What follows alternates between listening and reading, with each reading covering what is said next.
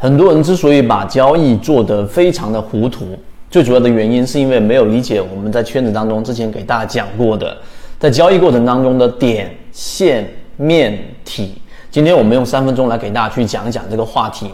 这首先之前我们给大家去讲过，在商业的角度啊，点、线、面、体是由曾一鸣教授首次提出来的。那什么是点、线、面、体呢？你可以以这个淘宝啊，以淘宝作为一个例子。那点呢，就是商家是一个点，我们的购买者是一个点。那每一个点，每一个点之间，然后进行交易，于是就有了线。那在一般的交易过程当中，又有商家跟各种的我们说的供应商和做店铺装修的人和各个职位上的人不同的线连接，于是就形成了交易的面。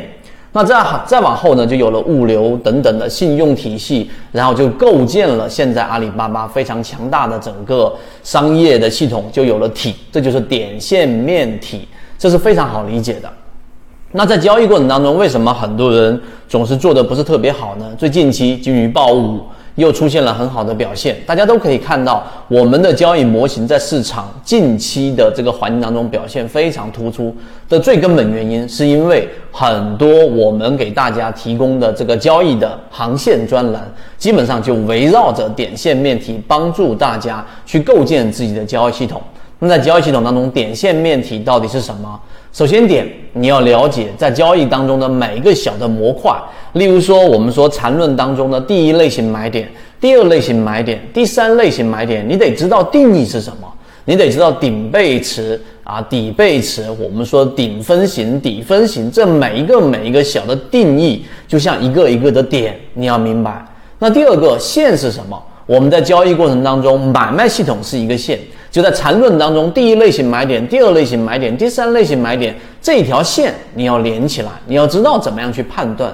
那在不同的周期级别的跳跃，日线级别、三十分钟级别、十五分钟级别，那这也是一条非常重要的线。那不同的线交错起起来，就有了一个面。那这个面呢，就是我们所给大家交付的泽西缠论里面的这一块面。那这个就是技术分析在买卖点上的一个面。那当然还有别的面，还有我们在说价值分析的面，以及游资思维笔记的这个面。那不同的面构建起来，最后就成了我们的交易系统的体，就是系统。所以在交易过程当中，你不光或者说你不仅仅只是随便摘一个标的出来，然后说，哎，这个标的我到底能不能买啊？然后呢你就看技术分析，也就是只看了某一个点。啊，甚至都没有看到面，只看到某一个点，就是买点还是卖点吧？哎，它符合第一类型买点，然后我就去买入吗？答案是错误的。我们在筛选金鱼报的过程当中，既考虑到了我们说的整个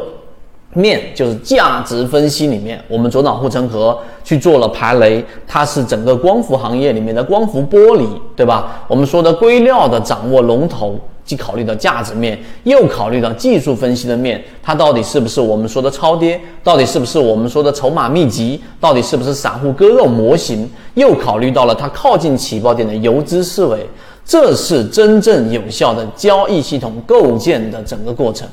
所以这一期的三分钟视频里面的干货内容非常非常多，它贯穿了我们这么长时间一直在给大家交付的内容，也是我们认为国内啊，至少我们所看到几乎都没有见过的，真正把完整交易系统搭建过程以及呈现结果给大家的一个圈子。所以这样的圈子呢，大家应该好好的在里面不断的汲取啊，对自己有帮助的一个营养。所以今天我们的三分多钟就把点线面体在交易系统当中里面到底是怎么样去构建的，明白这一点了，可能很多你在交易过程当中遇到的问题都会得到解决。好，今天讲那么多，如果你想要去获得更多刚才我们所提到的完整的交易航线，构建自己的交易系统的体，而不仅仅某一个点或者是线的话，可以找到管理员老师获取。好，今天讲那么多，和你一起终身进化。